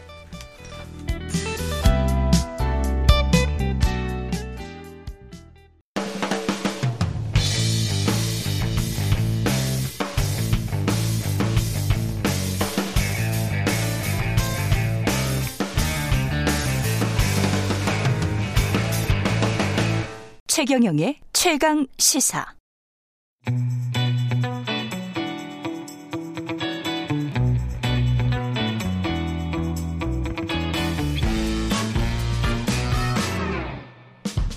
네. 정치 시사 이슈의 법적 쟁점을 시원하게 파헤쳐보는 시간입니다. 최강 로스쿨. 오늘은 최강 로스쿨 학장 김준우 변호사와 함께 합니다. 안녕하십니까? 네, 안녕하세요. 예. 교권 강화에 대한 사회적 요구가 커질 수밖에 없네요. 서이초등학교 초등학교 교사 사망 사건 때문에 교권 침해 사례가 굉장히 많았던 것 같습니다. 네. 예. 근데 교권 침해 사례가 사실은 정확한 어떤 통계가 예. 조금 부족한 부분이 있는데요. 예. 일단 전부 다 신고되지 않는다라는 측면이 하나가 있고요. 음. 그다음에 이제 많이들 언급되는 이제 통계 자료 중에 하나가 교원 지휘법에 의해서 있는 이제 교권 보호 위원회가 있거든요. 예. 여기서 심의되는 건수는 보통 평균적으로 코로나 때 제외하면 1년에 한 2,500, 600건. 작년에는 어. 3,000건 좀 넘었다는 거예요. 예.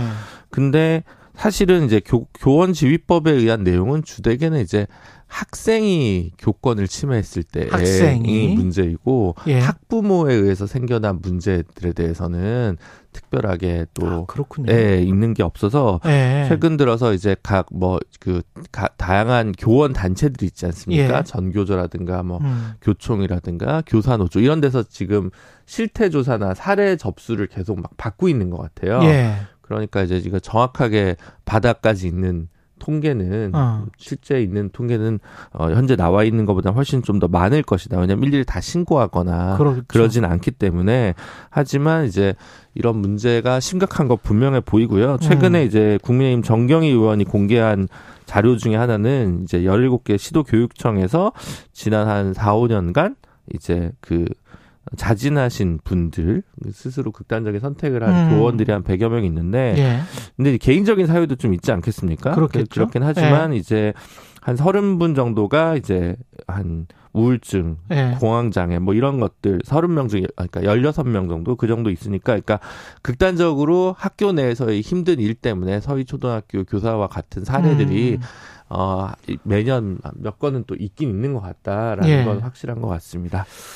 그리고 이 학부모들이 이렇게 민원을 심하게 넣거나 막말을 하거나 이럴 경우에 교사가 보호받을 수 있는 장치가 전혀 없습니까? 네, 그러니까 아까 말씀드렸다시피 예. 이제 이 아동 학대 그러니까 어. 로 신고된 경우에 네. 문제가 이제 생기는 부분이라고 할 수 있습니다. 그러니까 우리 아이를 학대했다라고 이제 부모가 항의를 하는 거죠? 네, 그렇습니다. 예. 그러니까 어 이제 아까 말씀드렸다시피 교원 지휘법이 있기 때문에 음. 학생이 이제 교사에게 대드는 경우 예. 학생이 교사에게 뭔가 어, 정당한 생활 지도에 대해서 반기를 드는 경우들이 있지 않겠습니까? 예. 뭐 폭행하는 경우라든가 뭐 이런 경우들 그런 경우는 또 이제 뭐 전학교이나 뭐 학급 교체 이런 것들이 다 가능하거든요. 예. 근데 사실 이제 현장에서 주로 이제 생기는 문제들은 어, 학교 폭력 사건 그러니까 학생과 학생 사이에 뭔가 음. 물리적인 폭력 사건이 폭력이 있었는데. 있었을 때이 예. 문제를 해결하는 과정에서 음. 어, 왜 이렇게 편파적이냐 아. 라고 하면서 아동 학대 혹은 아. 그와 별건을 뭐 말하자면 어. 꼬투리 뭐 예. 이런 것들을 좀 잡아서 아동 학대로 신고하는 경우입니다. 아. 근데 이제 아동 학대로 신고가 될 경우에는 거의 뭐 어, 뭐라고 하지? 즉시 분리 조치가 이루어져야 되는 부분이 있어서 그 학생과 교사가 네. 그러다 보니까 학교에서 출근을 하기 어려운 상황으로 이제 내몰리게 되는 거죠. 그 담임을 맡고 있었는데 담임에서 직위 외제가 되는 거예요? 그러니까 학교에서 아예 그냥 출근 안 하게 하- 보통 조치를 합니다. 출근을 못 하도록. 네. 그러니까 연가나 공가를 주로 쓰면서 어. 몇달 동안 그 공백을 좀 어, 기간제 교사를 긴급하게 채용해서 하는 게 되게 많은 경우고요. 이게 이제 아동학대 처벌법이 원래는 가정 내 아동 학대를 주되게 이제 예. 규율하기 위한 법이거든요. 그렇죠. 그러다 보니까 이제 가정에서 즉시 분리하도록 지금은 신고가 된 그렇죠. 경우에 그렇죠. 돼 있는 건데 그게 예. 이제 학내로 들어오다 보니까 어. 이게 좀 문제가 약간 안 맞는 것 같습니다. 그러니까 아동 학대로 보통 신고되는 건수가 1년에 3만 건이 좀 넘는데 사실 대부분의 건은 부모에 의한 겁니다. 음. 그리고 이제 3만 건, 좀 3만 2, 3천 건 되면 교직원에 의한 건수로 신고되는 거는 한 1,000, 1, 200건 된다고 해요. 근데 그 교직원에 의해서 신 교직원이다. 음. 그 주체가 교직원이다. 그래서 교직원을 학생과 분리시킬 때 네. 그때 판단하는 기준이 아, 학부모가 그냥 무조건 고수만 하면 그렇게 되는 거예요? 그러니까 신고를 하면 신고를 하면 일단 임시 조치로서 분리를 일단 먼저 하고 보라고 돼 있는 거거든요. 그러니까 아. 성폭력 같은 경우도 이제 어쨌든 2차 가해가 있을 수 있기 때문에 일단은 직장 내에서 뭔가 성희롱이 있으면 분리를 시키잖아요. 그렇죠. 예, 그런 거랑 이제 유사한 방식이라고 보시면 되는데 진짜로 아동 학대를 한 교사가 있을 경우에는 분리하는. 게 정상적일 네, 것 같은데. 근데 지금은 이제 일단 선 즉시 분리하고 그렇지. 후 판단하는데 음. 후 판단할 때까지 시간적 간격이 좀 있습니다. 이걸 네. 조사하는 기관은 또 지자체나 수사기관이지 교육청이나 학교에서는 전혀 이와 관련된 판단의 권한이 없거든요. 아, 그렇습니다. 네, 그러다 보니까 네. 학교에서는 해줄 수 있는 게 없고, 예. 그 다음 이제 하- 부모가 신고를 하면 교장은 즉시 이 아동 볼- 권리 보호 관련 기관 등에 신고를 해야 되는 의무가 부여되기 때문에 음. 교사 입장에서는 나의 조직이 나를 지켜주지 않는 이건 법대로 그냥 하는 것에도 불구하고 그러네. 나를 지켜주지 않는다 이런 것 때문에 느끼는 또 뭐 어떤 인간적 배신감, 정서 충분히 있을 수 네, 있겠네. 이런 것들이 좀 있다 보니까 여기에 대해서는 어 가정 내에 있는 아동 학대를 중심으로 현재 규율돼 있는 이 법이 학 내에 들어왔을 때 조금 안 맞는 부분이 있어서 일부 개정이 필요한 거 아니냐 이런 이제 목소리가 높은 상황입니다. 그리고 특히 이제 뭐 지자체나 경찰이 판단을 나중에 하게 된다면 네. 혹시 이제 선생님들 입장에서는 교사들 입장에서는 그런 생각을 가질 수도 있을 것 같아요. 이른바 이제 배경이 든든한 학부모의 직업이 뭐 검판사라든가 변호사라든가 아, 네. 왜? 네. 이번에도 이제 서초구니까 사람들이 그런 의심을 좀 했었던 네, 거 아무래도? 아마 변호사 법조인 네. 학부모 밀집도가 높은 네, 지역이니까. 아마 다섯 손가락 안에 들것 같습니다. 예. 네. 그러니까 이제 그렇게 되면 일방적으로 교사들이 당하는 구조인 것 아닌가. 네. 그런 것 때문에도 걱정하시는 분들이 많은 것 같아요. 네, 아무래도 지금 예. 최근에 그 이제 원래 초등학교 교사분들이 그 많이 쓰는 커뮤니티가 있어요. 예. 얘기해도 되나? 인디스쿨이라고. 예, 예. 네, 여기서 이제 발의가 돼서 지금 몇만 명이 음. 집회에 나오는 거잖아요. 그래서 예. 그게 아주, 아주 뜨거운 열기를 보면 사실 뭔가 제도 개선이 불필요하다라고 생각하시는 분들은 없을 것 같습니다. 음. 네. 뭘 어떻게 바꿔야 될까요? 아, 근데 이게 너무 과잉돼서 정치권에서 많이 나가도 문제인 거라고 것 같아요. 생각하거든요. 그럴 것 네. 같아요. 되게 간단한 것부터 시작할 수 있다고 교사분들은 얘기를 하시거든요. 예. 정교조 같은 데서 내는 요구안을 보면 예전에 그런 거 있지 않습니까? 그 87년에 노동자 대투쟁 있을 때첫 음. 번째 구호가 두발 자유화였다라는 게 있지 않았습니까? 그랬었나요? 예. 그 예. 울산에 실제로 가면 이제 그게 굉장히 심했다는 거예요. 아. 다큰 성인인데 똑같이 자르라고 무슨 옛날 중학생, 고등학생처럼 공장에서 노동자들한테 아, 울산에서 예, 두발 규제를 이렇게 하는 어. 그런 곳들이 있었던 것처럼 예. 예. 를 들면 어, 그 학교 내에 유선 전화기가 있지 않겠습니까? 예. 근데 이 유선 전화기가 오래된 것도 있고 되게 복잡한 것도 있으니까 예. 갑자기 전화 왔을 때 음. 녹음 버튼을 누르기가 허- 어렵거나 녹음이 안 되는 전화기도 많다는 겁니다. 그렇겠죠. 그럼 갑자기 그 학부모가 폭언을 폭언을 하거나 할 때. 예, 가끔은 또 부적절한 성희롱성 발언을 하는 경우도 있습니다. 그렇, 이런 거 녹음조차 제때 못 하니까 그렇지. 인프라 증거, 자체가 증거가 없어. 네. 예. 그러니까 지금은 사실은 뭐 어디 콜센터에 전화해도 이게 다 녹음된다는 전제가 있지 않습니까? 그렇죠, 그렇죠. 이런 게 없는 거죠. 예. 그다음에 연결되지 않을 권리. 왜냐하면 학부모들은 개인 핸드폰을 공개하지 않으면 음. 굉장히 민원이나 나쁜 소문이 돕니다. 좋은 아. 교사가 아니라는 식으로.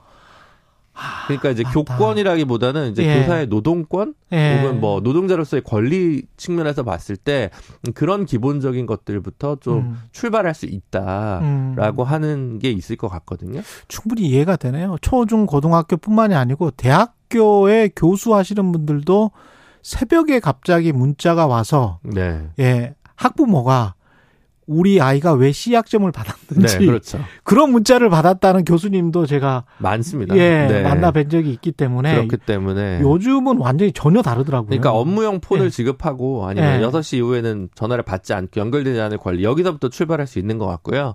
제가 많이 나갔다고 얘기하는 건 일부 정치권에서 이제 어. 교사는 아동 학대에 대해서 면책 조항을 줘야 된다. 어. 라고 하는 얘기가 있는데 아동 학대 그건, 예, 면책 조항. 그거는 좀 과도한 거 아니냐 그래서 교원 들도 그게 핵심적인 음. 요구 사항도 아니고 음. 입장들도 조금씩 다른 것 같습니다.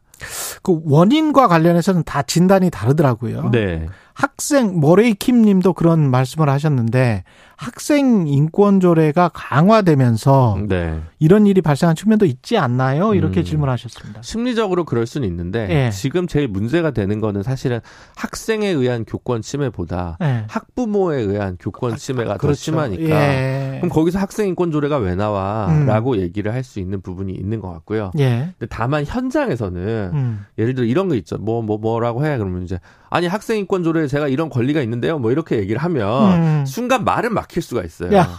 예. 근데, 예. 생각을 해 보시면, 예. 예를 들어, 헌법상 우리가 직업 선택의 자유가 있는데, 그렇죠. 어, 그럼 왜 나는, 어, KBS 라디오 진행을 할 자유가 없어? 이렇게 얘기 묻는 사람은 없잖아요. 어, 그렇죠. 직업 선택에 자유가 있다며 예. 왜 자유를 가로막아 이러진 않잖아요. 그렇죠. 왜 난 탑스타가 될 수는 없어? 뭐 이럴 수 예. 있잖아요. 그러니까 예. 그 자유라는 건 국가가 크게 방해하지 않는다는 거지. 그렇지. 권리를 제한할 수 없다는 얘기는 아니거든요. 그렇죠. 근데 그걸 이제 문자 그대로만 이렇게 해석하는 경향 음. 때문에 현장에서 문제가 생길 수는 있지만 음. 어, 학생 인권 조례 예를 들어 그 시도 조례별로 조금씩 내용은 다를 수 있습니다만 서울을 기준으로 하면 핸드폰을 못 가지게 할 수는 없다.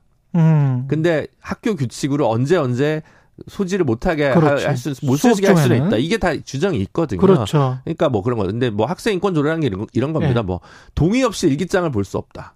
학생의 동의 예. 없이 뭐 이런 내용들이거든요. 그러니까 사실은 뭐 그- 그게 있어서 문제라기보다는 음. 다른 면에서 교원의 어떤 노동권을 좀 보호할 수 있는 음. 그런 조치들이 좀 부재한 부분이 있다면 음. 그에 대한 대책은 필요할 것 같습니다. 지금 박향님이 과거 이야기를 하셨는데 예전엔 교권이 너무 강해 폭력적인 교사도 많았고 촌지 주려고 선생님께 줄 서는 것도 흔한 풍경이었는데 세상이 많이 달라졌네요. 네. 진짜 많이 달라졌습니다. 그렇죠. 예. 저도 뭐 사실 뭐 체벌 많이 받으면서 저 역시 컸는데. 체벌 많이 받은 네, 세대예요. 예. 그러다 보니까 법이 좀 못 따라가는 부분이 있다라는 지적은 음. 있을 수 있고 그러니까 법은 늘 개정되는 거 아니겠습니까?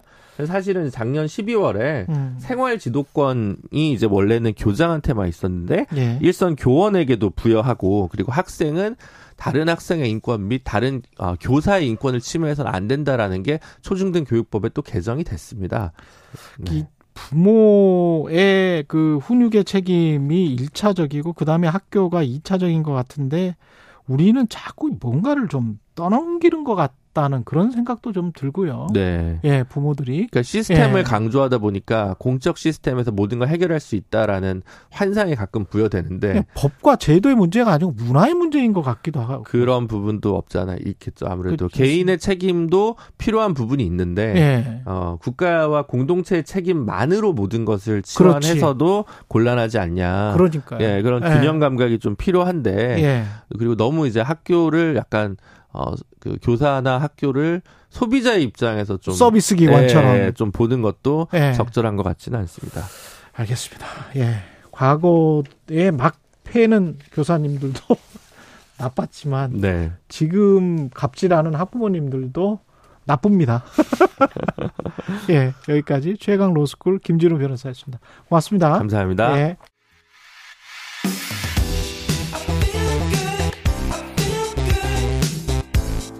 세상에 이익이 되는 방송 최경영의 최강 시사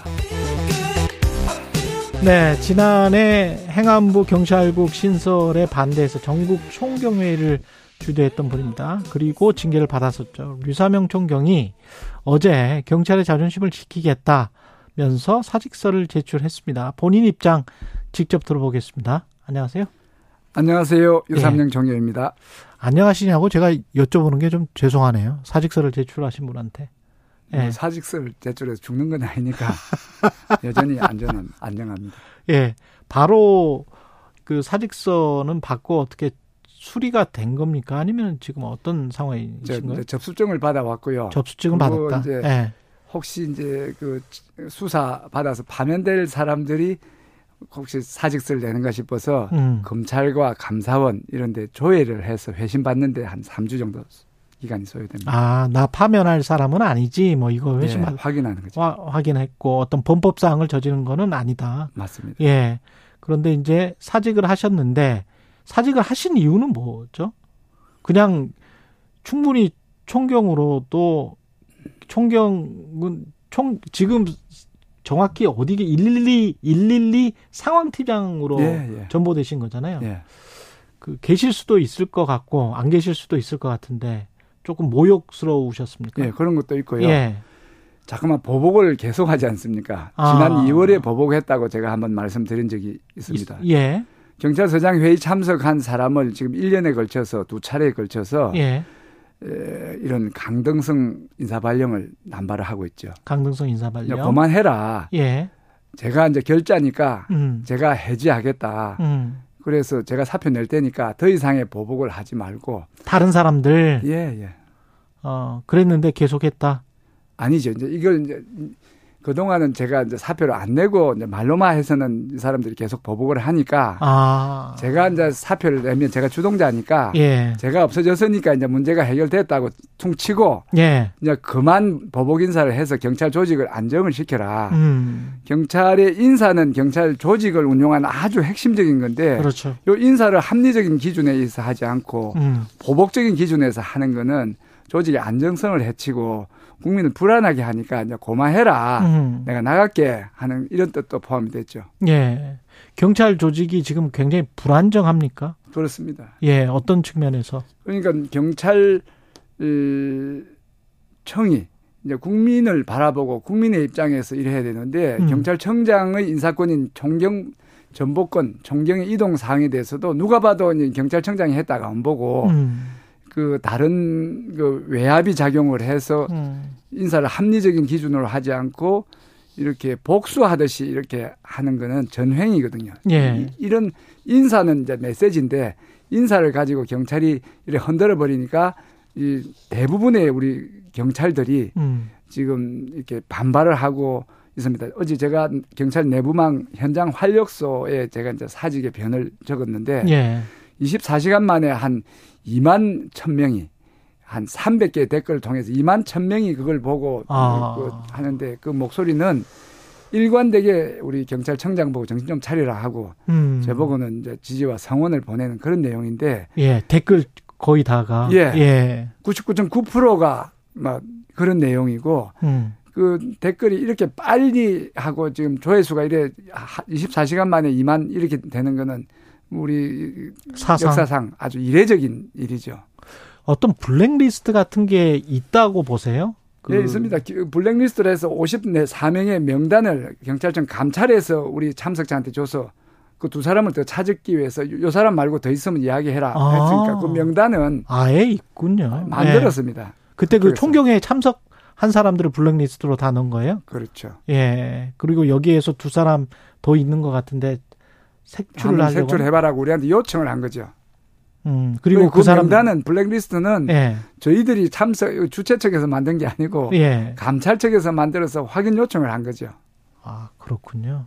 그래서 그게 다 어떤 인사에 반영이 된 겁니까? 그렇습니다. 그래서 보복성 인사 이렇게 되면 경찰의 어떤 근간이 흔들리는 겁니까? 그렇습니다. 경찰의 점에서? 근간은 정치적인 중립입니다. 그래야 예. 여야를 불문하고 정치적인 뭐 색깔에 불문하고 그 우리가 중립적으로 일을 해야 국민의 신뢰를 받는데 음, 이렇게 한 한 한쪽 정권의 이야기에 우리가 귀 기울이고 음. 그쪽을 바라보면서 코드를 맞춘다 하면 중립이 훼손되는 겁니다. 예. 그렇게 되면 국민의 신뢰가 무너지기 때문에 예. 경찰의 건강이 흔들리는 거죠. 행안부 내 경찰국 신설이 시작이었는데 그게 지금 계속 어떤 영향을 주고 있다고 보세요? 경찰 예, 조직에? 확신합니다. 예. 어떤 식으로 영향을 주고 있습니까? 그러니까 경찰의 인사를 예. 이렇게 해서 정권의 아니면 그 경찰서장 회의를 통해서 우리가 좀 저항을 하고 반항하는 기색을 보이는 사람은 철저하게 응징을 하고 보복을 하고 음. 거기에 대해서 이제 다른 사람한테 시그널을 주는 거죠. 이렇게 저항하고 반항하면 이런 모욕을 주고 불이익을 음. 줄 것이다. 그러니까 모든 사람을 그쪽에 코드 맞추게 하는 길들이기 인사지요.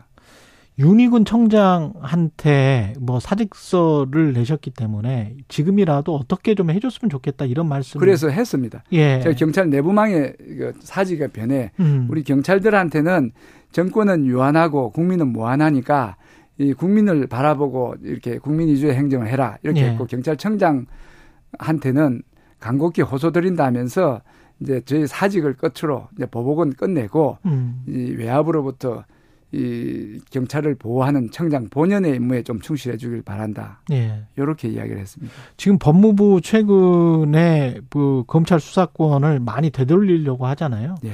그것도 어떤 경찰 길들이기의 일환인 것 같습니까? 어떻게 보세요? 경찰 길들이기가 아니고요. 예. 법으로 형사소송법 개정을 통해서 법에 경찰한테 수사권을 주고 수사권의 핵심이 수사 종결권인데 예. 그 종결권을 시행령으로 갖고 무력화시켜버리는 음. 시행령 정치를 하는 거죠. 예. 그래서 사실상 이제 검찰이 없어진 수사권을 회복하고 음. 검찰의 수사권을 원상으로 회복한다. 검수 원복의 그 시도인 거죠. 예. 지금 계속 보복성 인사를 말씀을 하고 계시는데 경찰청장은 지난 2월 인사 당시에 보복성 인사가 아니다. 뭐 역량, 자질 등을 고려한 인사다. 이렇게 지금 주장을 했잖아요. 그거는 아닙니까? 거기에 동의한 사람은 없습니다. 경찰 내부에. 경찰 예. 내부도 그렇고 외부도 그렇고 아. 그냥 막 그런 말이 필요해서 하셨- 하셨을 뿐이에요. 그런 말이 필요해서. 네.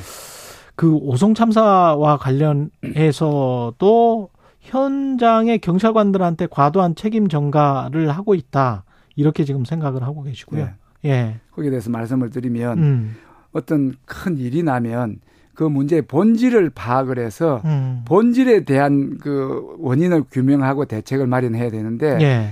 아주 피상적으로 이렇게 접근한 겁니다. 음. 오송 참사의 원인은 뚝이 무너진 거예요.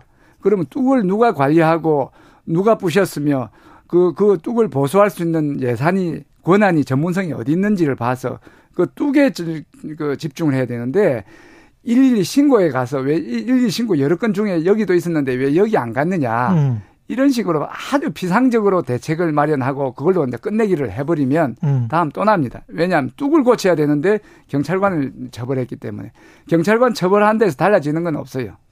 그런 판단에도 손, 어떤 정치적인 판단이 좀 들어갔다. 사람을 보고 어떤 행복청장이랄지 뭐 이런 사람들을 보고 지금 결정한 것 같다. 이렇게 보시는 겁니까? 아니면 꼬리 자르기 예, 꼬리 경찰이 자르기죠. 경찰이 가장 문제는 만만하니까. 이번 건이고 예.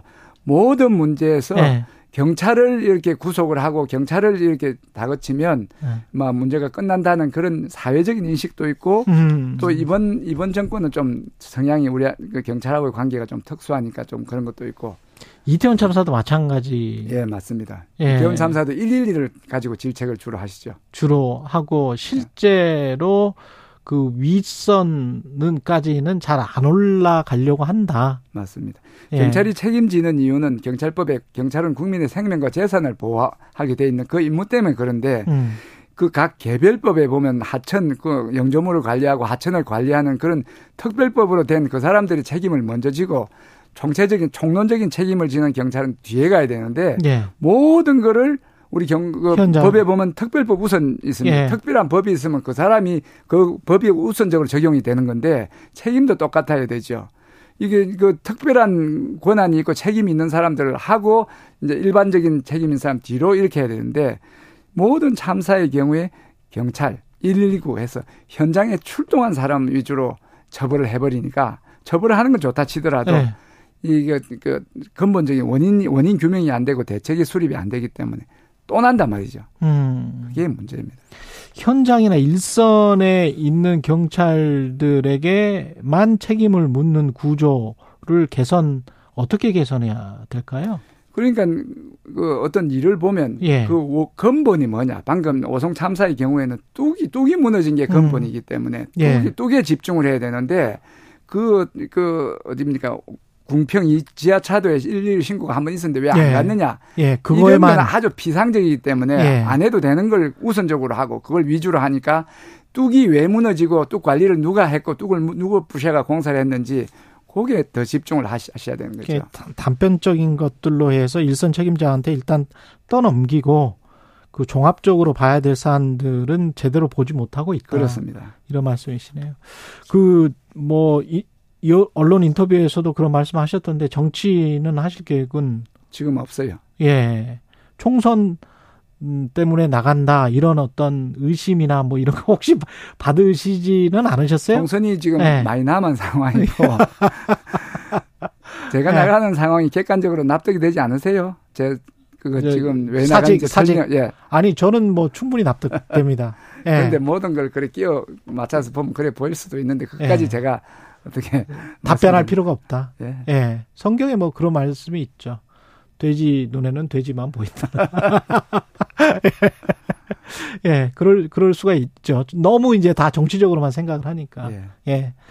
총경님은 그 순수하게 경찰을 제대로 좀 살리기 위해서 예. 상징적으로 지금 사직서를 내시는 맞습니다. 거고. 앞으로의 계획 한 20초, 30초 남았습니다. 예. 예. 지금 제가 이번 제가 경험한 일에 대해서 예. 기록을 하고 있는데 책으로서 상세하게 지금 방송이나 언론은 아주 짧게 이렇게 예. 할 수밖에 없는데 그래서 그 경찰국이 무슨 문제가 있고 경찰서장이 어떤 역할을 했고 경찰의 인식이 이제 어떻게 됐으면 좋겠고 하는 그런 부분에 대한 제 소회를 적은 책을 이제 준비하고 있고 또 유튜브라는 아주 효율적인 방법이 있는데 거기 음. 거기를 활용을 해서 저 경찰이나 시민의 인권 문제에 대한 제 경험을 전달하고자 하겠습니다. 예, 류삼영 총경이었습니다.